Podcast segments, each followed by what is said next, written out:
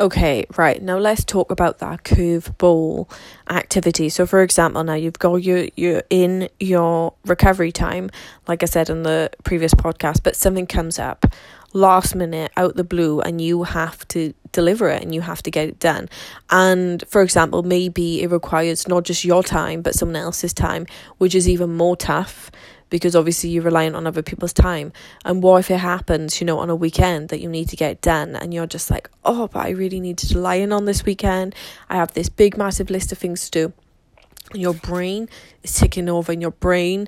Like this opportunity is so good, and your brain is just such an overwhelm that it just keeps like, uh, uh, uh, and you just start like, it, instead of being excited about the opportunity, you are just such an overwhelm. You're just like, oh, I don't want to do it. And then, you, you know, your brain is telling you, oh, just don't do it. Just don't do it. You don't need to do it.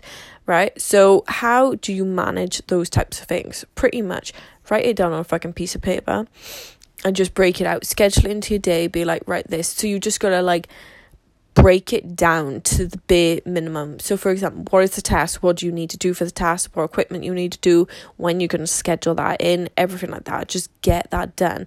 Like, don't let your brain win. Put pen to paper, break down everything you need to do, and then just get it done. And you'll feel so much better after it that honestly, it will be worth it. And then, you know, you've made the opportunity. So, this is how I manage. Um, it's not good to do it all the time, but sometimes, you know, it is a one off, it is life, you know, we can't be like, oh, don't you understand? This is my recovery time.